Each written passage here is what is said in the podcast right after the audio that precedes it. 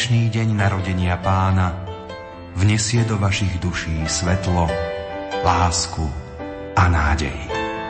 To vám praje Rádio Lumen.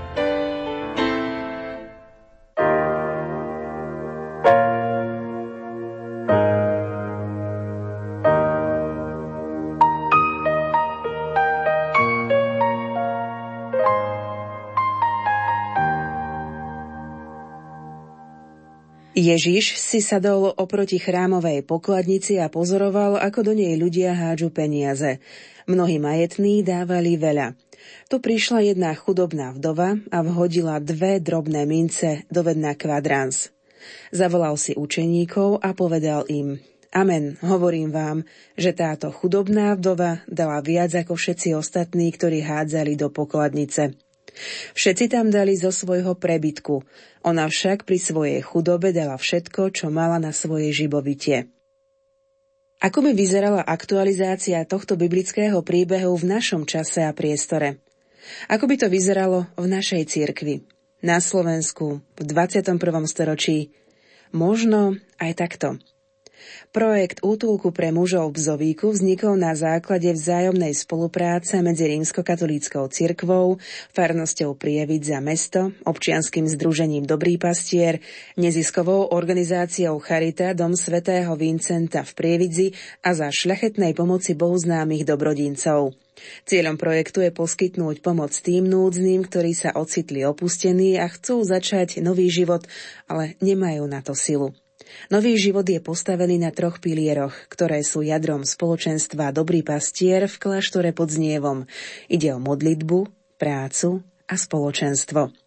O tom, ako vytvoriť spoločenstvo, urobiť personálny krok ku svetosti, pomoci či aktivitách v útulku nám porozpráva Martin Dado, riaditeľ biskupského úradu Bansko-Bystrickej diecézy a duchovný správca tohto cirkevného zariadenia. Nech sa vám dobre počúva, milí poslucháči, to vám želajú technik Marek Grimovci a redaktorka Mária Trubíniová.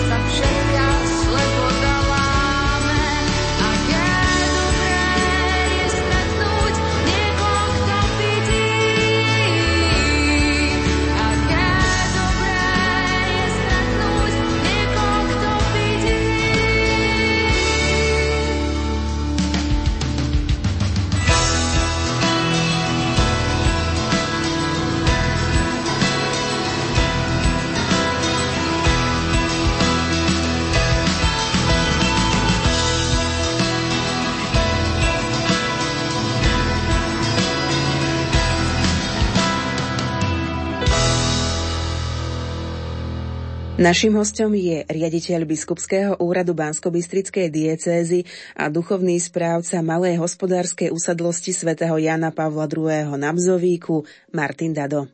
Miesto sme si vybrali kvôli tomu, že tie ideály, ktoré chceme priniesť pre týchto ľudí, tak majú určité parametre. A tie parametre vychádzajú z toho, keďže väčšinou našich, eh, nechcem to tak celkom nazvať, že klientov, lebo to, to sú v podstate naši veľmi blízki priatelia, môžem to tak nazvať, sú chlapi. A chlapi potrebujú mať eh, robotu, chlapi potrebujú vidieť, že niečo za nimi ostáva. A ak sa chlap ocitne na ulici, tak eh, stráca tieto ideály. A keď stráca ideály, dostáva sa do takého znechutenia, do depresie. Čiže zmyslom toho, čo sme robili, bolo dostať toho človeka opäť na nohy a keďže išlo o chlapov, tak chlap potrebuje za sebou vidieť výsledky, potrebuje vidieť prácu a preto sme hľadali možnosť, kde zriadiť zariadenie, ktoré bude na spôsob farmy. A na Bzovíku sme túto možnosť našli, preto sme vlastne vybrali tento kus sveta, veľmi krásneho. Ja osobne sám pochádzam z Krupiny a Hond veľmi mám rád táto krajina je prenádherná, veľmi tajomná a blízka ľudskému srdcu. A pán Boh nás tam nejako poslal a myslím, že to bolo aj veľmi dobré, lebo to miesto je také ideálne. Je zároveň trošku aj mimo ľudí, ale, aj blízko sveta. Čiže máme tam aj veľký pokoj, veľký kľud, ale zase na druhej strane, keď potrebujeme veľkú pomoc zo strany iných ľudí, tak zase nám je veľmi blízka. Prečo ste si vybrali práve poľnohospodárske práce? Možno, že nebolo by lepšie ten útolok niekde v meste, kde je viacej tých možností? Nielen tých dobrých, ale asi aj tých zlých. Samozrejme, mesto prináša veľa ponúk, ale tie ponuky sú rozličné, tak ako ste povedali, sú aj dobré a sú aj také, ktoré sú veľmi lákavé, ale sú potom veľmi nezdravé ale predovšetkým v meste nie je toľko príležitostí dať prácu viacerým ľuďom. A keďže ide o chlapov, ktorých tam máme, oni majú rozličné dary, lebo sú skutočne každý aj, aj ten, kto sa ocitne bezdomová, je obdárený človek. A keby sme boli v meste, tak nemáme takú paletu možností, to je jedna stránka vecí, ktorá by nás zase možno posunula kde si do tej roviny, že máme ich síce kde ubytovať, môžeme kde bývať, ale v podstate čo by sme asi robili, možno dívali na televízor a bolo by to ešte horšie. Ale tým pádom, že sme kde si mimo mesta, že ten spôsob farmy je vlastne spôsob hospodárska, tak je tam obrovské množstvo činností, do ktorej sa každý môže zapojiť nejakým spôsobom. Čiže môžeme každému jednému ponúknuť, že tu sa môžeš nejakým spôsobom ty zapojiť a ukáže sa predovšetkým to, že si potrebný. Že bez teba by ani toto zariadenie alebo toto spoločenstvo nemohlo fungovať, lebo by si chýbal. Ty si súčasť, toto máš na starosti, toto robíš len ty, toto vieš len ty robiť, tak ako to robíš a je jedno, či to robíš možno veľmi dobre, alebo to robíš menej dobre, alebo to robíš rýchlo, alebo to robíš pomaly. To nie je dôležité, ale je to tvoje miesto. Toto myslím si, že je pre každého jedného a zvlášť pre muža veľmi potrebné, aby to zažil, aby to tam mal. Takým starším bratom tohto útulku na Bzovíku sú zariadenia v kláštore pod Znievom vám aj pomáhali, keď ste spúšťali tento projekt na Bzovíku, predsa len možno, že také nejaké skúsenosti, možno, že tých ľudí, celkovo to know-how, ako pomôcť ľuďom. Otec Martin? Celé to vlastne vychádza z činnosti Vladka Masláka, ktorý je zriadovateľom a zakladateľom Dobrého pastiera v kláštore pod Znevom. Aj táto spolupráca, alebo táto činnosť, ktorá je práve na Bzovíku, vyšla z takej vzájomnej spolupráci ešte v minulosti a celá tá myšlienka, ktorú Vladko už od počiatku mal, tak sa postupne dostala v kláštore do takého uskutočnenia a my sme ju vlastne už len potom preniesli aj sem na Bzovík. Celá myšlienka toho všetkého je, Vladko to tak hovorí, že ak sa uzdraví duša, tak telo vlastne sa už dá do poriadku aj samé, ale, ale na začiatku musí byť skutočné uzdravenie duše, teda to duchovné posunutie človeka a to všetko potom ide za tým krok za krokom. Ja si konkrétne Hontianské lazy predstavujem ako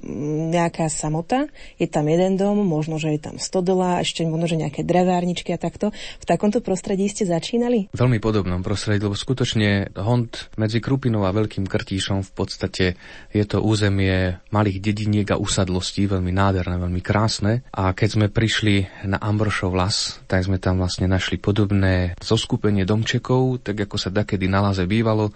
To znamená, bol tam gazdovský dom, starý, nový a úplne najnovší gazdovský dom. Boli tam rozostávané maštale, boli tam staré maštale, boli tam seníky, čiže klasická taká nádherná hontianská idylka. A tu sme začínali. Začínali sme štyria, potom sme boli desiatí a najprv sme si vybudovali svoje osobné bývanie a potom sme vlastne začali opravovať tie staré domy, ktoré sme sa snažili nechať v takom starom štýle, hontianskom, gazdovskom, aby aj tá kultúrna časť človeka, lebo to je veľmi dôležité, aby mohla stúpať. Aby ten, kto tam príde, tak si povedal, že je to tu pekné, alebo tam, kde je krása, kde je vlastne pekné, tak to poznáša ducha. Takže to bol taký cieľ a robili sme to všetko svojpomocne. Chlapi, ktorí tam prišli a aj prichádzajú, mnohí sú skutočne veľmi šikovní. A každý, kto chce, môže prejaviť svoju šikovnosť a môže tam vložiť čosi, čiže dnes už po niekoľkých rokoch tí chlapi, keď prichádzajú, tak povedia, toto som robil ja, alebo tu som e, ja mal nejakú brigadu, tu pamätám na nejaký žartovný zážitok, tu sme sa dobre smiali, no, alebo povedia, no tak tu na nás tu na nás Martin kričal, lebo bolo niečo v neporiadku. Čiže to nás spája, tie spoločné zážitky a je práca na niečom, čo má skutočne hodnotu. Ak je to pekné, tak tí chlapi to skutočne prežívajú, sú na to hrdí. Ak by to nebolo pekné, tak by možno sa k tomu ani nejakým spôsobom nepriznali a zase by sme toho človeka skôr možno, že ubili, alebo možno, že by sa nikam neposunul, alebo možno, že by dokonca stratil nejakú takú seba dôveru, že niečo vie alebo že niečo dokáže.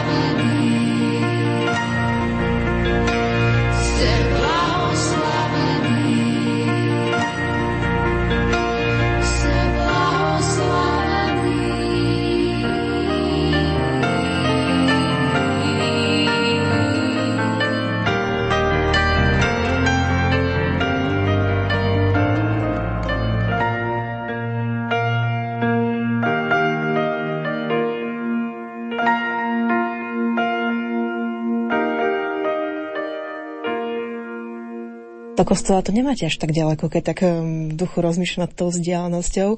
Zvykli ste chodívať do Bzovického kostola svätého Štefana Kráľa, alebo ste si niečo vybudovali aj priamo na tomto láze? Zo začiatku sme chodievali buď na Bzovík, alebo do blízkeho Badína, ale zatiaľ, kým sme si nevybudovali svoju kaplnku, že súčasťou zariadenia je aj kaplnka svätého Františka z Asizi a snažili sme sa aj celú tú kaplnku vybudovať v takom veľmi jednoduchom duchu. Je postavená zo slamy a hliny. A zariadenie je zo starých hrát z domu, ktorý tam vlastne predtým stál, čiže je taká veľmi jednoduchá, ale aj taká veľmi, veľmi pekná, lebo je prirodzená človeku, čiže nie sú tam nejaké prvky, ktoré by možno vyrušovali. A možno aj tým práve, že omietky sú z hliny a steny sú zo slamy a sú tam tie hrady, kde sme zachovali prirodzenú textúru dreva, to tvárovanie dreva, tak je to také príjemné aj na dotyk, aj na pohľad, ale Nešlo nám o to, aby sme vytvorili niečo pekné na pohľad a na dotyk, ale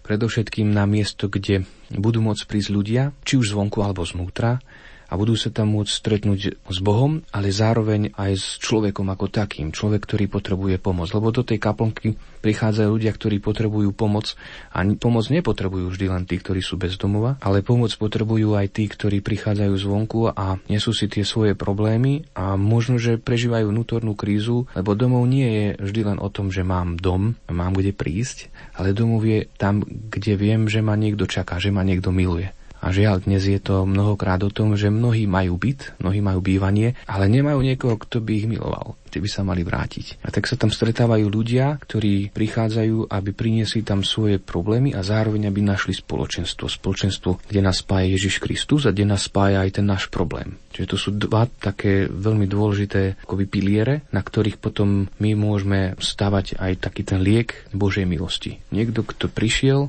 potrebuje pomoc my mu vieme ponúknuť. Tak pozri, aha, tu máš vedľa človeka, ktorý tiež potrebuje pomoc. Ty potrebuješ pomoc a on ti ju vie podať.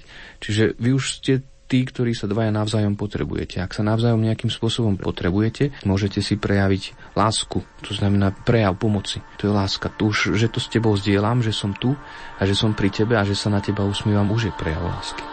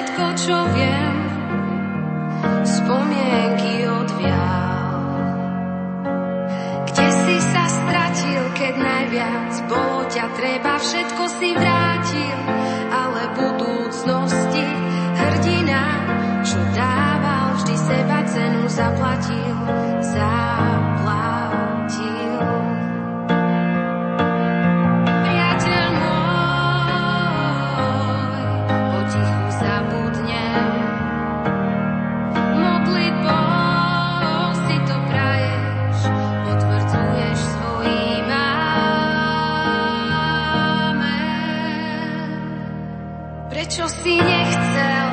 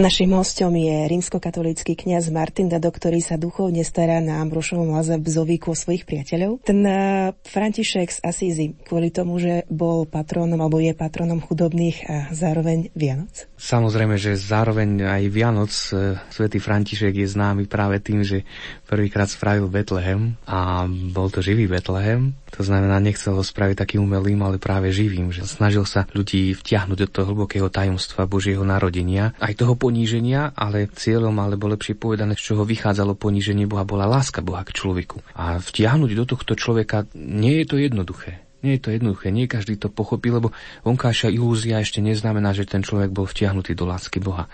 Že Františkovi išlo práve o toto, aby každý, kto tam príde a kto navštíví aj tie miesta, či už San Damiano, alebo už potom neskôršie, kde František pôsobil, aby zažil práve to vtiahnutie do tej lásky Boha.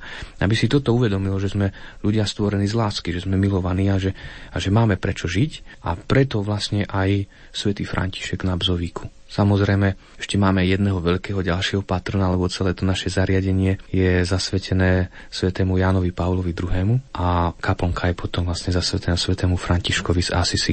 A Jan Pavol II veľmi krásne práve hovorí o tom, že čo je pre človeka dôležité, aby sme prežívali vlastnú dôstojnosť. A to je práve to, že sme milovaní Bohom. To je vlastne veľmi dôležité posolstvo, ktoré nakoniec aj Benedikt XVI zdôrazní, keď nastúpi na pontifikát, tak zhrnie vlastne to učenie Jana Pavla o ľudskej dôstojnosti a láske. Keď je človek na dne, alebo keď je vykoľajený, a možno, že hovorím aj z vlastnej skúsenosti, tak to modlenie ešte dokonca fyzicky boli, nechce sa mu. Ja verím, že ľudia bezdomova, alebo tí, ktorí sa jednoducho ocitnú mimo takej spoločnosti. Pre nich ten duchovný život už len začať asi je dosť veľké umenie, alebo priňať ich nejakým spôsobom, že ísť sa pomodliť.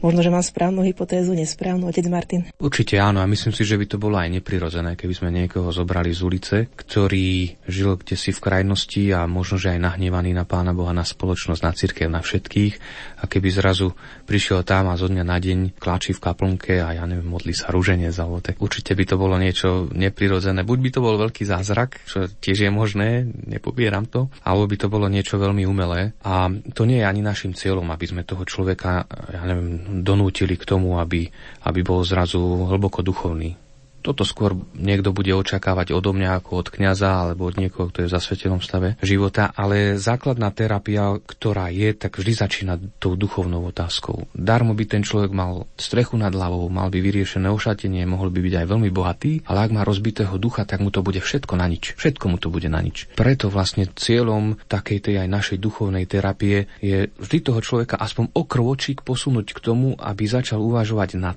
tým, že kde môže objaviť skutočnú duchovnú radosť, takú vnútornú radosť, aby zistil, alebo aby aspoň jednoducho urobil krok k tomu, že začne uvažovať nad tým, že chcem byť šťastný, tak musím spraviť nejakú duchovnú zmenu, vnútornú zmenu. To znamená, musím ja nejakým spôsobom urobiť rozhodnutie, ktorým niečo v sebe, ale vo svojom vnútri, vo svojom zmýšľaní zmením. A to nie sú jednoduché veci, lebo tí ľudia, ktorí prídu, tak majú veľmi taký mnohokrát negatívny pohľad na všetko okolo seba.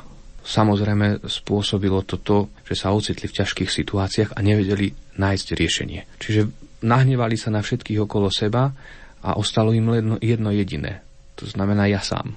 A vieme, aj Božie slovo o tom hovorí, beda človeku, ktorý ostane sám, lebo keď padne, nemá kto by ho zdvihol. Čiže našim cieľom nie je z toho človeka urobiť zo dňa na deň hneď svetého, ale našim cieľom je toho človeka posunúť k tomu, aby začal uvažovať nad tým, že prečo som tu a ak som tu, tak nie preto, aby som bol nešťastný, ale preto, aby som mohol začať byť šťastný. A už potom to ide. To už potom je tá cesta k svetosti, krok za krokom. Ďalej. Blahoslavení chudobní v duchu, lebo ich je nebeské kráľovstvo. Ich je nebo.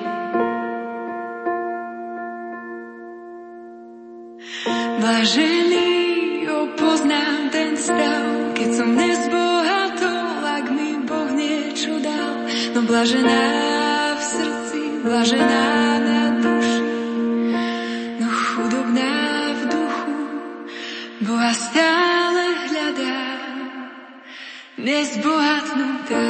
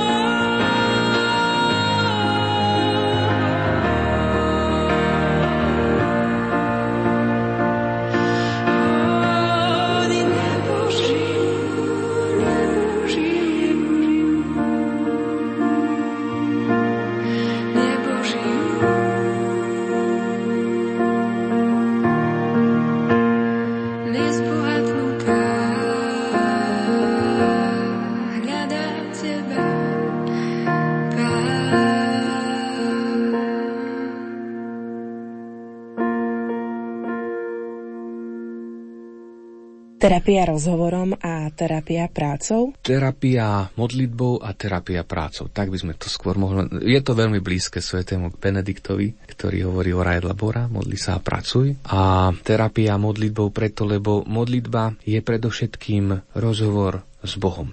Ten rozhovor s Bohom ja sám ho osobne vnímam ako stretnutie dvoch zamilovaných bytostí. Boh, ktorý je zamilovaný do človeka a človek, ktorý je zamilovaný do nebeského Otca. V podstate je to také rande dvoch, ktorí sa milujú. To je modlitba, ktorá potom nepozná ani čas a nepozná ani hranice, nepozná dĺžku, nepozná nič, lebo keď sú dvaja zamilovaní, pre nich neexistuje čas ani iný priestor, ani iné povinnosti. A ak toto človek objaví, že má pred sebou niekoho, koho môže milovať a kto ho miluje, tak to je vlastne tá podstata tej modlitby. Ten človek začína byť vnútorne šťastný a nepotrebuje hľadať nejaké náhražky za šťastie zvonku. Naopak, to šťastie, ktoré prežíva vnútorne, ho začne vynášať na vonok. Čiže toto je prvý taký cieľ, dať tým ľuďom pocítiť aj takýto priestor duchovný, že na ten priestor duchovný je. On nie je jednoduchý, lebo on začína tým spôsobom, že ten človek zrazu musí vstúpiť do ticha, ktoré je v jeho vnútri a to ticho nie je príjemné celý čas, možno ako sa dostal do ťažkých okolností, on to ticho potrebuje stále nejakým spôsobom zahlušiť, stále hľadá nejaký hluk, aby to ticho nebolo. A zrazu my mu to ticho ponúkneme, že nie sú to príjemné veci. Ale jednoducho, ak tým prejde, ak to zabsolvuje, tak e, potom nachádza veľký užitok aj z takéhoto stretnutia, z takejto terapie. Čiže jedna z tých terapií je modlitba. Nie sú to nejaké dlhé modlitby. My sa modlívame ráno, dáme si myšlienku z Božieho slova, modlívame sa pred jedlom, modlívame sa na obed Aniel pána. Keď je tam kňaz, keď som tam ja prítomný, je tam, máme tam svetú omšu a v podstate to je asi, asi všetko, čo sa týka modlitby a samozrejme modlitba svätého Ruženca. To je veľmi dôležitá modlitba, aj nám tam náša tak veľmi dôležitý ženský prvok. To je jedna vec. Druhá, ale ďalší veľmi dôležitý prvok, ktorý opäť vychádza vlastne z tej podstaty ženy je obeta. Vedieť sa obetovať za druhého, tak ako Božia Matka sa obetovala tým, že povedala svoje áno a potom už tie jednotlivé tajomstvá nás e, nejakým spôsobom aj uvádzajú do tej obety. Že sú to také jednoduché, bežné, myslím si, že kresťanské veci. Nepridávame nič viac, lebo to úplne stačí a potom práca. No ale nestracajú takíto ľudia aj taký ten pracovný návyk. Ja sa teda musím priznať našim poslucháčom, že vstávať ráno občas býva obeta. Väčšinou vlastne, keď prichádzajú ľudia, ktorí niekoľko rokov boli bezdomová na ulici alebo opustení, alebo jednoducho v depresii, alebo už v takom rozličnom ťažkom rozpoložení životnom a to môže byť všeličo možné. To môže byť alkoholizmus, to môže byť gamblerstvo, to môžu byť drogy, iné závislosti, tak e, väčšinou už nemajú pracovné návyky, lebo ich jediným cieľom je dostať sa k tomu, čo viac menej pokladajú za dobro, za svoje šťastie a to je tá závislosť. A tá cesta k tomu všetkému nie je cestou práce, samozrejme nejakej poctivej, ale hľadajú skôr nejaké skratky a tými skratkami naplňajú potom vlastne tú jedinú túžbu, ktorú majú.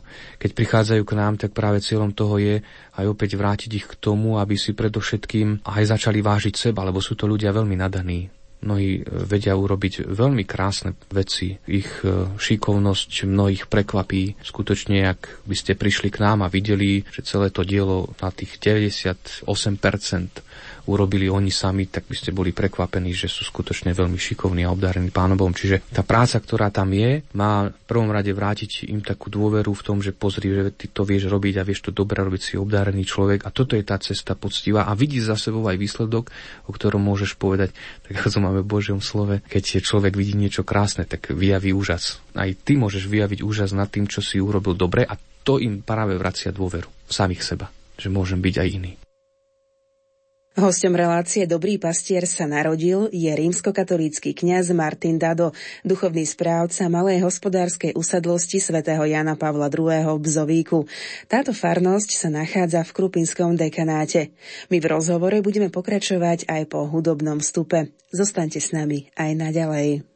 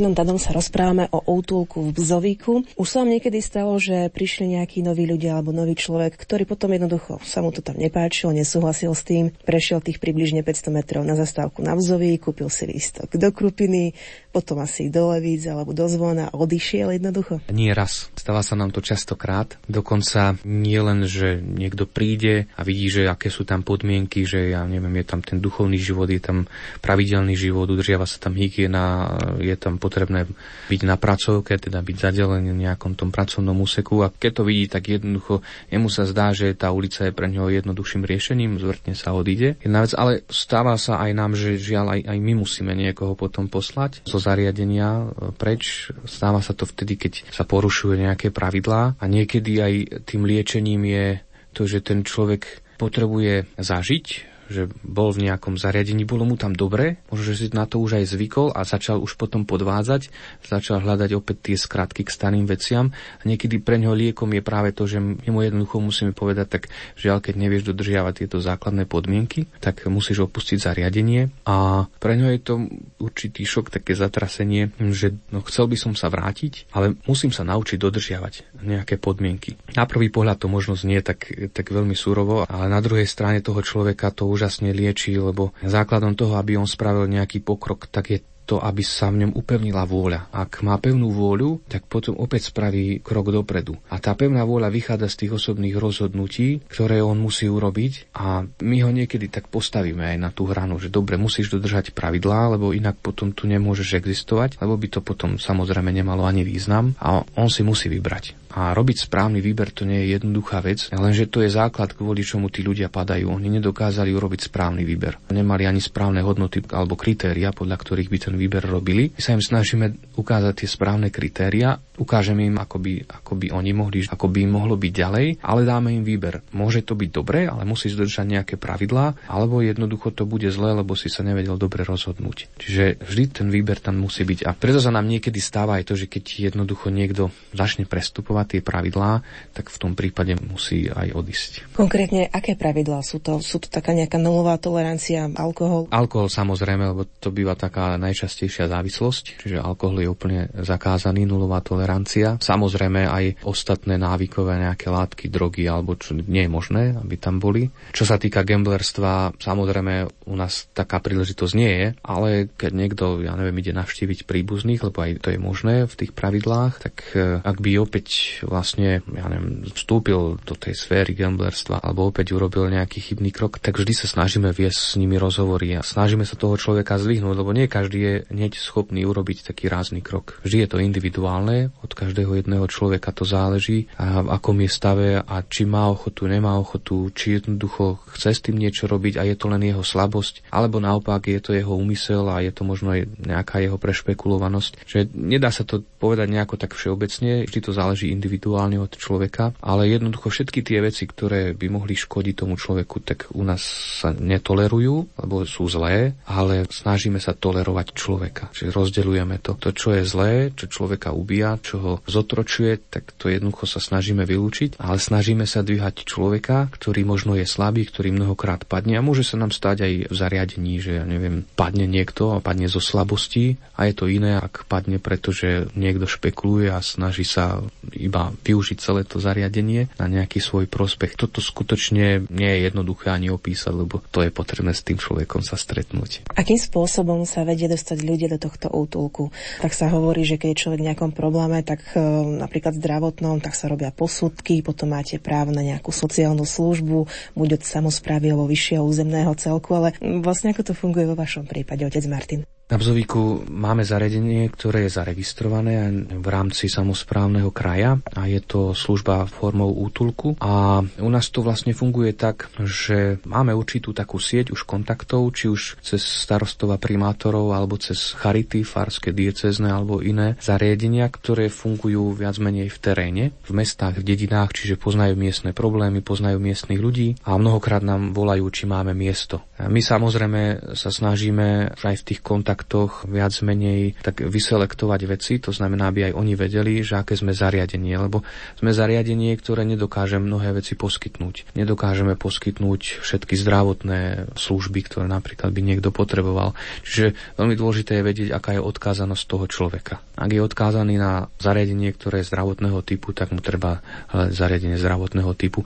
Toto by sme my už nedokázali, lebo nemáme tam špecialistov, nemáme tam zamestnancov, ktorí by vedeli poskytnúť túto službu. Čiže komunikujeme vždy s týmito ľuďmi, ktorí sú vonku v teréne a človek, ktorý samozrejme je oboznámený, že aký typ zariadenia je to, čo sa tam robí, aké sú tam podmienky, tak e, a máme voľné miesto, tak potom vlastne môže prísť. Tak sa nám vlastne stáva, že v podstate od východu, od, od Košíc až po Bratislavu, samozrejme najviac asi zo stredoslovenského kraja, je tam skutočne taká veľká rodina.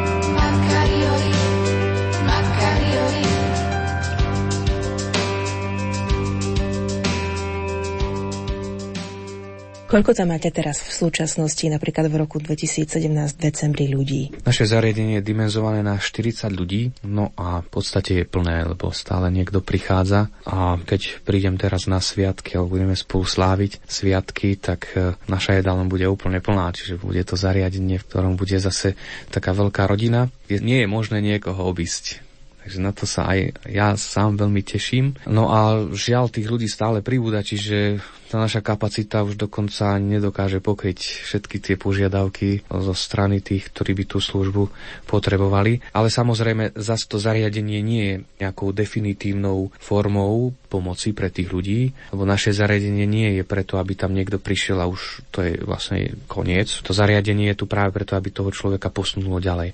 Čiže my sa veľmi tešíme, ak tam niekto príde, ak sa postaví na nohy, ak si nájde zamestnanie, ak sa mu zastabilizujú vzťahy, ak e, preukáže takú nejakú základnú životnú zodpovednosť a môže zo zariadenia odísť. Odísť vlastne s tým, že pracuje, zarába si, že má poriešené mnohé veci, lebo predovšetkým výsledok aj toho predošlého života mnohých tých našich priateľov je taký, že majú všelijaké exekúcie, že majú dlžoby, že toto všetko, ak si oni vedia poriešiť, ak sa postavia takto na nohy, tak to nás vlastne teší. Ale už je to znak toho, že toto už nie je pre teba zariadenie, ty už teraz musíš pokračovať ďalej a chcú pokračovať ďalej. Spomínali ste krásnu hontianskú prírodu, zároveň majú tam spoločenstvo, majú tam priateľov, chcú ísť do toho mm, v úvodzovkách povedané krutého sveta? Myslím si, že áno, lebo samozrejme, že niečo, čo je veľmi pekné, ale keď tam máte žiť týždeň, dva, tri, niekoľko mesiacov, tak, tak sa vám to zdá postupne takým takým malým väzením a človek e, v prírodzenosti, on túži stále rásť a predovšetkým má skryté rozličné také životné okolnosti, ku ktorým sa stále rád vracia. Či už je to rodina, alebo sú to deti, alebo sú to priatelia, alebo sú to zážitky z mnohých miest, predovšetkým tam, kde žili. Čiže oni stále tú túžbu nosia. Toto, toto je síce veľmi pekné miesto, ale pre nich to srdcové miesto, to najkrajšie je vždy niekde inde. Problém je ten, že mnohokrát sa tam nedokážu vrátiť, lebo tie vzťahy majú rozbité, nemôžu sa vrátiť priateľom, lebo tých mnohokrát vlastne buď už odvrhli, alebo ich nechcú poznať práve preto, v akom stave sú. A tak, ak sa oni dajú nejakým spôsobom do poriadku, nadobudnú taký ten základný životný elán a dá sa to, tak potom pre nich sa tým miestom snov stáva to, čo tajne nosili vo svojom srdci a chcú sa tam vrátiť. Ako fungujú medziludské vzťahy v takejto skupine mužov? 40 mužov pokope. To asi treba nejakého šéfa, bosa, aby vedel zadeliť buď úlohy, ukázať, že takto sa to má robiť a takto funguje to takto? No nie celkom. Ako musí tam byť vždy niekto zodpovedný, samozrejme, kto povie, že tak ty ideš tam, ty máš dneska, ja neviem, ty máš na starosti maštál, budeš vykydávať hnoj, ty budeš dneska dávať okladačky, ty si vlastne murár, tak budeš robiť omietky, ty si vyučený s drevom, tak dneska obluješ a tak ďalej. Ty nie si vyučený možno nič, lebo nemal si tú príležitosť, ale si šikovný, máš zdravé ruky, máš zdravé nohy, tak ja neviem, budeš voziť ceno alebo pôjdeš, pôjdeš pomôcť do záhrady. Čiže tých pracovných vecí je veľmi veľa, preto je aj potrebné, aby tam bol človek, ktorý to zodpovedne zadelí. Čiže taký tam je, ale nie všetko dokáže fungovať na báze nejakého takého vojenského rozkazu. Ani to nie je cieľom. Lebo ak by sme my niekoho naučili robiť veci veci len preto, že to niekto prikáže, tak on keď sa dostane naspäť do sveta, tak bude čakať, že mu to niekto prikáže. A že mu prikáže, kedy má možno ráno stať, že mu prikáže, kedy sa má nájsť, že mu prikáže, čo má urobiť. Ale cieľom je vlastne to, aby ten človek sa naučil samostatnosti, tej zodpovednosti, ktorú potrebuje k životu. Lebo opäť opakujem len to, všetky životné okolnosti nás vedú k tomu, aby sme urobili nejaké rozhodnutie. A dôležité je, aby sme to urobili rozhodnutie my sami aby bolo to rozhodnutie dobré. A nie je to také jednoduché, preto nemôže ani toto fungovať len na príkazoch. A vždy sa snažíme chlapov motivovať k tomu, aby to, čo napríklad robia, aby si to vážili, lebo v tom si vážia samých seba, vážia si svoju dôstojnosť a potom sa vedia rozhodovať, lebo to, čo robia, nerobia len pre zariadenie, ale robia to predovšetkým sami pre seba. Lebo sa v tom môžu vidieť, môžu byť na to hrdí. Čiže dôležité je, aby mali ten vnútorný motív. Ten by ich mal poháňať. No nie každý to samozrejme dokáže. Tým, že stratil pracovné návyky, tým, že možno stratil nejakú vôľu dobrú alebo nemá dôveru, dokonca tam nemusí mať ani v nás dôveru. Aj mnoho skutočne takých situácií, kedy ten človek nemusí zastotožniť s tým, že to zariadenie je dobré. On je možno tam preto, lebo ho k tomu donútila situácia, ja neviem, zdravotná, finančná, alebo ja už neviem aká. Ale samozrejme má tu možnosť. Môže ju využiť a nemusí ju využiť. To je na každom jednom z nich. No ale potom to viac menej funguje tak, že máme taký základný poriadok, ktorý samozrejme, že udáva nejaké mantinely. No a myslím si, že ani sa nepamätám, že by sme mali nejaký problém, že by, ja neviem, niekto nedokázal rešpektovať, že je tu nejaký poriadok, že toto dnes je. V tom zariadení sú ľudia rozliční, rozličné povahy, rozličný vek, rozličné vierovýznania a nikto nemá s tým problém. Napríklad je čas na modlitbu ruženca, tak sa idú všetci modliť druženec. Máme čas povie sa pracovka, je teraz čas rozdelenia, prídu, rozdeli sa práca. Už to, že vznikajú nejaké trenice medzi niekým a niekto robí rýchlejšie, niekto pomášie, niekto je starší, niekto mladší, niekto to vie lepšie, niekto je sangvinik, niekto, ja neviem, flegmatik. Je také bežné trenice, ak bývajú v každom spoločenstve, tie bývajú aj tam, ale to si myslím, že to je všetko v takej úplnej norme. Asi by som bola ja veľmi naivný a keby som si predstavoval, že prídu tam tí ľudia a že nebudú mať nejaké žiadne trenice. Ono nakoniec je to aj veľmi dôležité, že sú tam tie trenice, lebo pri nejakých takých treniciach, tých povahových, alebo ja neviem, tých aj mentálnych, aj skúsenostných, že mnohí majú rozličné iné skúsenosti a vedieť ich predložiť a vykonzultovať, tak vzniká veľmi dôležitý priestor.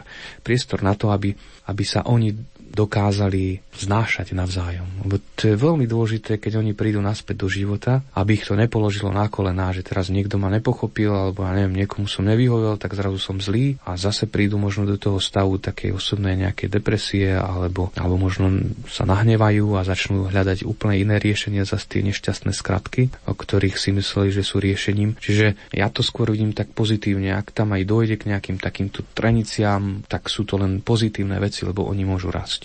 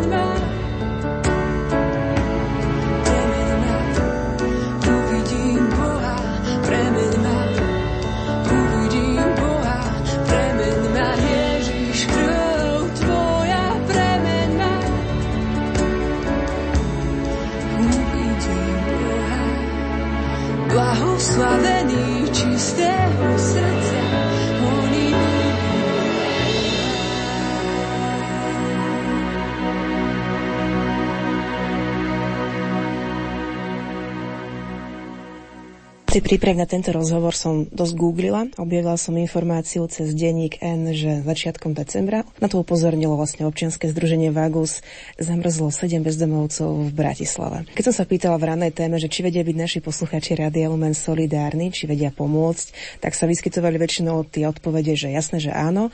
A potom začali hovoriť, že, že treba rozlišovať, že či ten človek bezdomova, alebo je to žobrák, či si chce pomôcť, alebo naopak nechce si dať pomôcť. Vy vlastne musíte so všetkými týmito typmi vedieť spolupracovať alebo pracovať však. Ja to vidím asi v takom smere. Ťažko je sa nejakým spôsobom pripraviť technicky. Dá sa naštudovať skutočne veľmi veľa sociálnej problematiky a čo je aj dobré, ak to niekto urobí, ak to naštuduje, taký človek je len vítaný, lebo je veľmi veľkou pomocou. Ale predovšetkým myslím, že treba vnímať aj takú skutočnosť, aj spoločenskú, veľmi, veľmi citlivo. Ja som bol v minulosti nahnevaný na takú jednu správu a ja som to tak vyjadril navonok, keď v istej severskej krajine vyšiel zákon, že sa nesmie žobrať. Dokonca nesmie sa ani podporovať žobranie. Ak by to niekto urobil, tak bude konfrontovaný so zákonom, môže byť stíhaný. Stalo sa mi to také veľmi necitlivé a také veľmi nesprávne, ale v tejto krajine funguje tak ten sociálny systém, je tam tak vybudovaná tá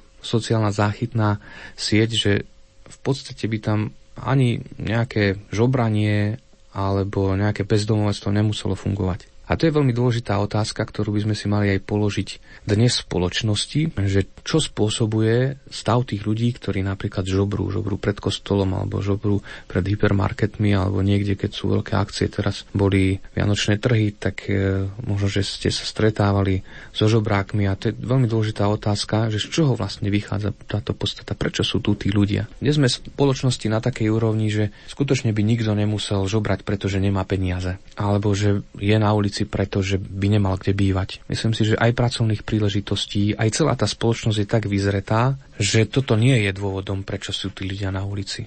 Ale ten dôvod sa posunul kde si úplne inde, do inej oblasti a predovšetkým ja si myslím, že je to oblasť eh, tých vnútorných dôvodov. To znamená, tí ľudia končia na ulici nie preto, že nemajú príležitosť zarobiť si peniaze alebo kde bývať, ale preto, že im padli ideály, životné ideály. To je jeden z tých veľmi dôležitých dôvodov. Tie ideály im padli buď preto, že skrachovali oni sami, urobili nejakú chybu, alebo že niekto iný urobil tú chybu a spôsobil im taký stav, z ktorého jednoducho už nevideli východisko. A tak prijali možno tú najnižšiu formu akéhosi, nazveme to, vegetovania v spoločnosti a majú veľmi veľký problém vlastne pohnúť sa ďalej sami. A potom je tu samozrejme aj to, že nie každý dostal také veľké dary od Pána Boha, ako majú iní v spoločnosti. Niekto je menej obdarený, niekto viacej, ale zase naša zodpovednosť je, aby sme toho menej obdareného mu pomohli, podržali ho, ani ho zneužívali. To je druhý faktor, ktorý tam vlastne vidím, že mnohokrát sú práve tí menej obdarovaní, zneužívaní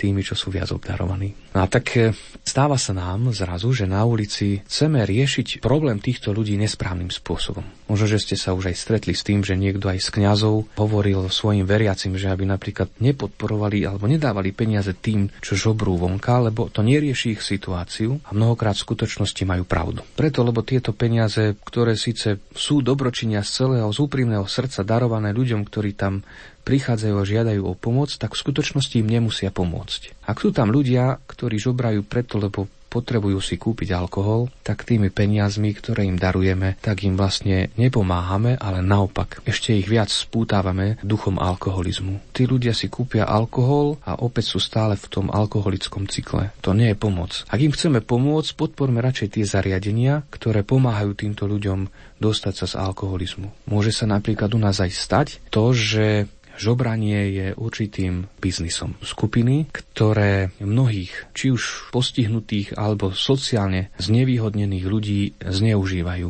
na obchod, na biznis. A tento biznis je veľmi dobre organizovaný. Sú to ľudia, ktorí zneužívajú cít a dobrotu ľudí a tak mnohokrát, keď podporíme opäť týchto ľudí, ktorí žobrú, tak v skutočnosti podporujeme skupiny, ktoré na tom robia biznis. Preto opäť je možno lepšie, ak si dáme tú námahu a vyhľadáme si opäť zariadenia, ktoré sa veľmi seriózne venujú pomoci práve týmto ľuďom. Či už závislým od alkoholizmu, drog, gamblerstvu, alebo ľuďom, ktorí skutočne ostali v ťažkej sociálnej situácii a môžu to byť dokonca aj rodiny. A keď pomôžeme týmto zariadeniam, ktoré ich dvíhajú, ktoré im pomáhajú, a nielen tej sociálnej oblasti, lebo tá pomoc je spojená s o mnoho širšou paletou vecí, to sú aj zákonné záležitosti. Tí ľudia mnohí si nevedia vybaviť vybaviť zákonné záležitosti, to znamená to, čo im vyplýva zo zákona. A v tomto im pomáhajú mnohé zariadenia. Čiže ak podporíme tieto zariadenia, tak sme tým ľuďom o mnoho viac pomohli, ako keď im hodíme pár mincí do toho pohára, s ktorým oproti nám idú.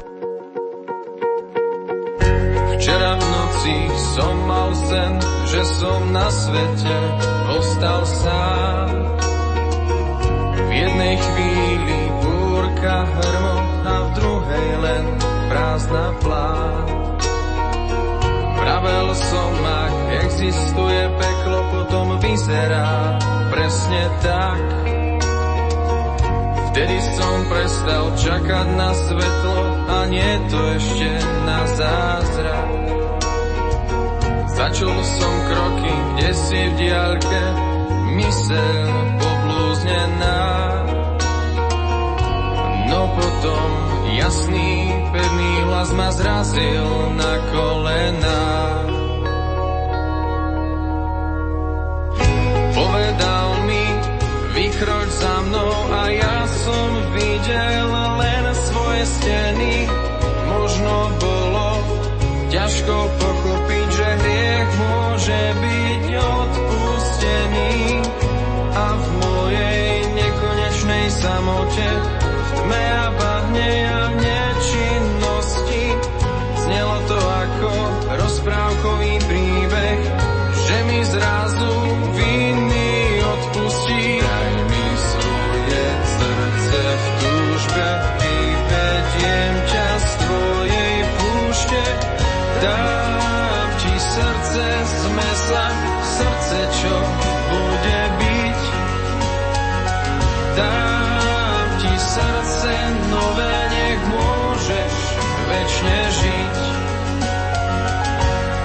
dám ti všetko, o čom tvoja duša sní.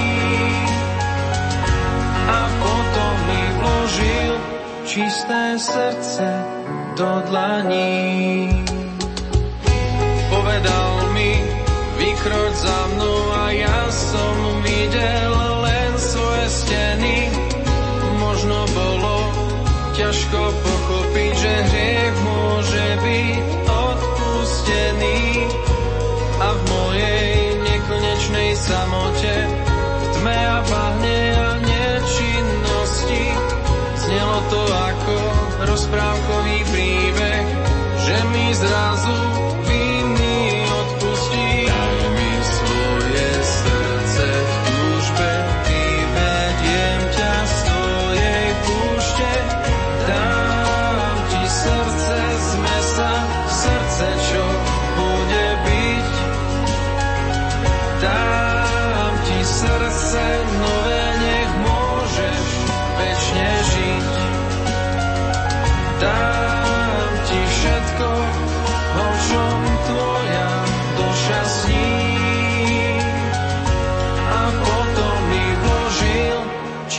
srdce do dlaní.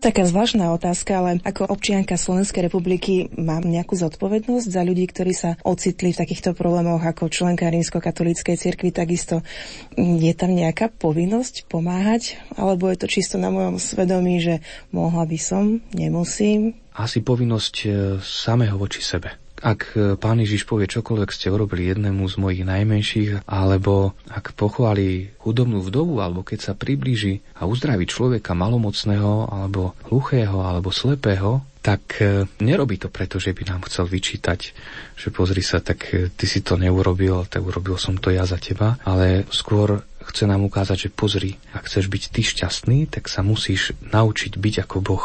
A byť ako Boh v tom Ježišovom vnímaní, lebo vieme, že ešte je aj niekto iný, kto hovorí, že budete ako Boh. A to je diabol. On keď hovorí budete ako Boh, tak to myslí tak, že byť ako Boh znamená, ty budeš oslavovaný ako Boh. Ty budeš nad všetkým, ty budeš všetkému vládnuť. Ježiš tak nehovorí. U Ježiša byť ako Boh znamená byť ten, ktorý dáva. Ktorý dáva zo seba, ktorý vychádza zo seba. Boh vždy tak robí. Boh vždy vychádza zo seba. Ako prvý. V raji bol prvý, ktorý hľadal Adama, ktorý sa skrýval. Keď vyvolený národ potreboval pomoc, Boh bol ten, ktorý bol prvý, aby vyšiel, aby išiel za Mojžišom, alebo mnohokrát cez prorokov. Boh bol ten, ktorý vychádzal zo seba. A nakoniec vidíme, že pri prichádza ako človek sám medzi nás ponížený a to je vlastne najväčší prejav lásky, že berie všetky tie naše ťažkosti na svoje plecia a ide na kríž. Čiže ja si nemyslím, že to je povinnosť, ale že toto nás práve uzdravuje. Že to je niečo, niečo z nás znútra, čo nás robí nielen dôstojnými, ale predovšetkým šťastnými a radostnými ľuďmi, lebo sme vyšli zo seba a náš prejav lásky znamenal, že sme niekoho zodvihli. Boli sme ako Boh voči nám. Keby som mala také stereotypné myslenie, tak by som sa vás teda opýtala na záver tohto rozhovoru. Vy ste riaditeľom biskupského úradu. Možno, že by vám bolo fajn, lepšie a jednoduchšie, keby ste sa venovali len tomuto, ale vy zároveň vedete duchovne svojich priateľov v útulku. Prečo to vlastne robíte? Znie to možno tak celkom zaujímavo, ale ja by som to postavil trošku tak naopak. Keby som nemal tú duchovnú službu, tak ja by som sa asi zbláznil, lebo samozrejme, že úloha riaditeľa biskupského úradu je to viac menej taká manažerská úloha. A mne minimálne ako kňazovi by tá duchovná služba veľmi chýbala. Čiže by som stále prežíval akúsi e, prázdnotu v tom duchovnom význame, aj v tom význame naplnenia môjho kňastva. A preto ja, keď som s týmito mojimi priateľmi, s tými mojimi chlapmi, tak e, mňa to vždycky veľmi povzbudí, poteší, ja sa tam s nimi cítim veľmi dobre a taký povzbudený a posilnený vždy prichádzam potom do tej služby riaditeľa biskupského úradu, aby to, čo som tam zažil, čím som sa naplnil, aby som to zase preniesol tam a, mohol tú službu vykonávať aj zodpovedne, aj, aj radostne, aj potom v správnych rozhodnutiach. A už keď som taký vyčerpaný a vraciam sa naspäť k mojim chlapom, tak vždy im hovorím, keď tam prídem, že super, ako konečne som tu, som doma. Krajinou, nekrajinou stále kráčaš k spoločnému stolu. Dívaš sa sám na seba a hľadáš si vôľu. Človeče spoznávam ťa, keď delím sa s tebou chleba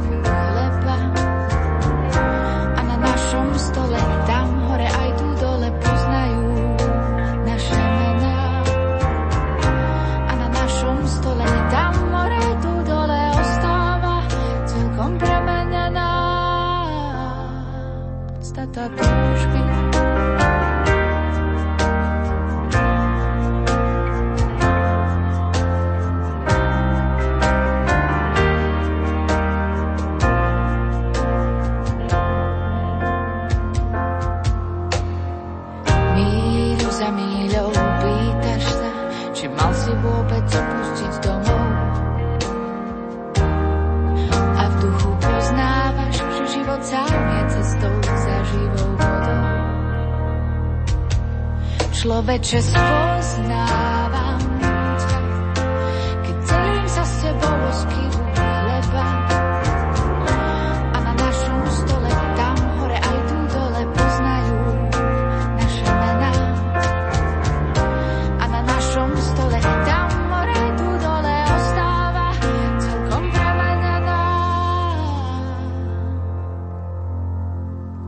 A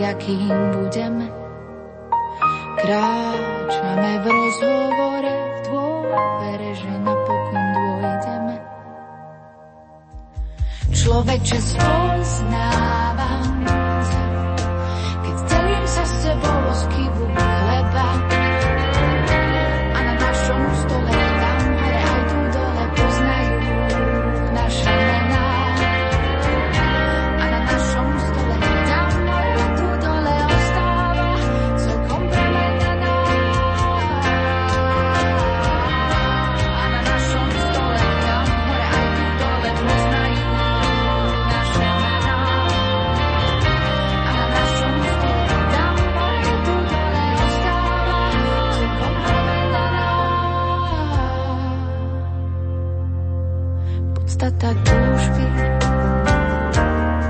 túžby byť teraz. Podstata túžby,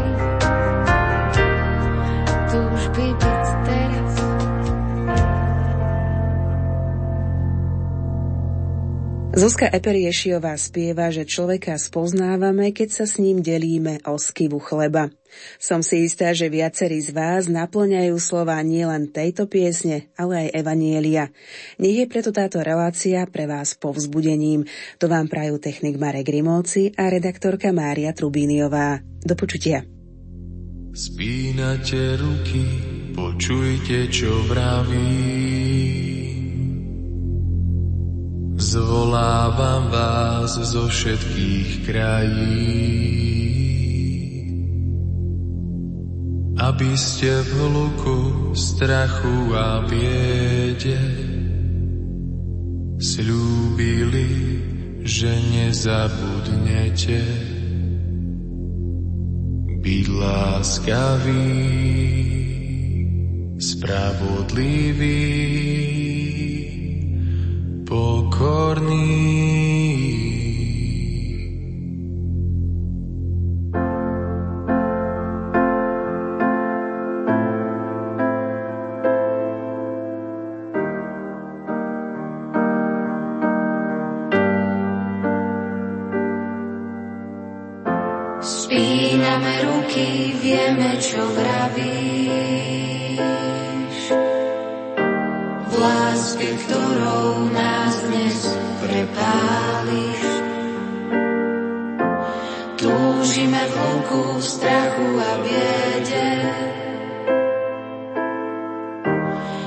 Tvojim svetlom a soľou v svete.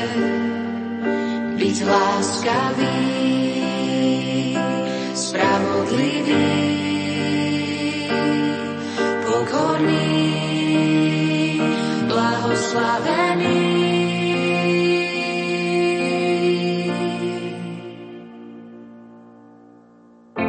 Blahoslavení sú, čo chudobou žijú, veď v nebeskom kráľovstve už teraz pre nich rúcha šijú. Blahoslavení sú, čo slzy nesú na tvári, tešiť sa budú pri nebeskom oltári. Spíname ruky, vieme, čo vravíš. V ktorou nás dnes prepáliš.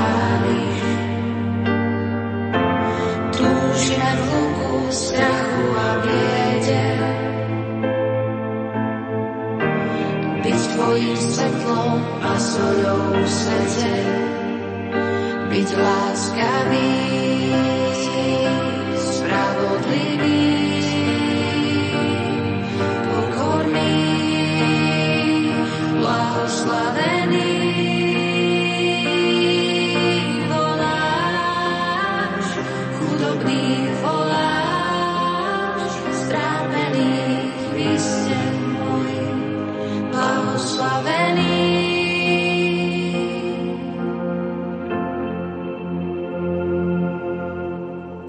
Blahoslavení sú, čo ticho nesú žitia pochodeň, veď oni potom zdedia zem. Blahoslavení sú lační a smední po práve, veď budú nasýtení a dostanú podiel na sláve. Spíname ruky, vieme, čo vravíš.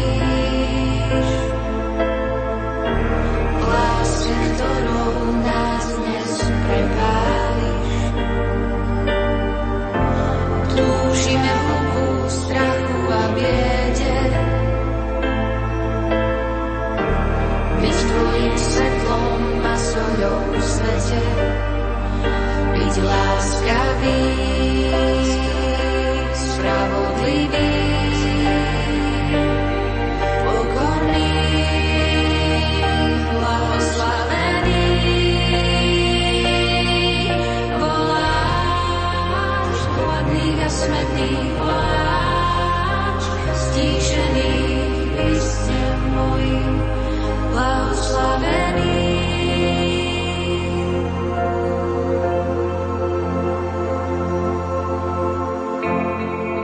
Blahoslavení sú, čo milosrdenstvom karhajú, veď dosiahnu milosrdenstvo práve tak, ako ho dávajú. Blahoslavení sú, čo sa o svoje čisté srdce starali, veď uvidia Boha z tváre do tváre a jeho veleba ich pritom nespáli.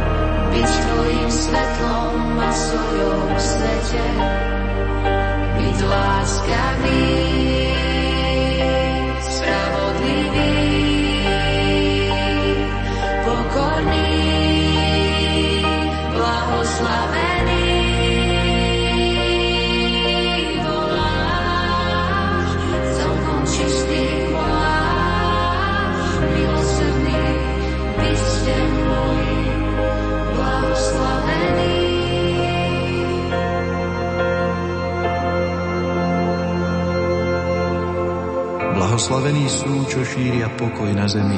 Volať ich budú Božími synmi, oslovením Bohom slúbeným. Blahoslavení sú prenasledovaní, nebeským kráľovstvom budú hneď obdarovaní. Spíname ruky, vieme, čo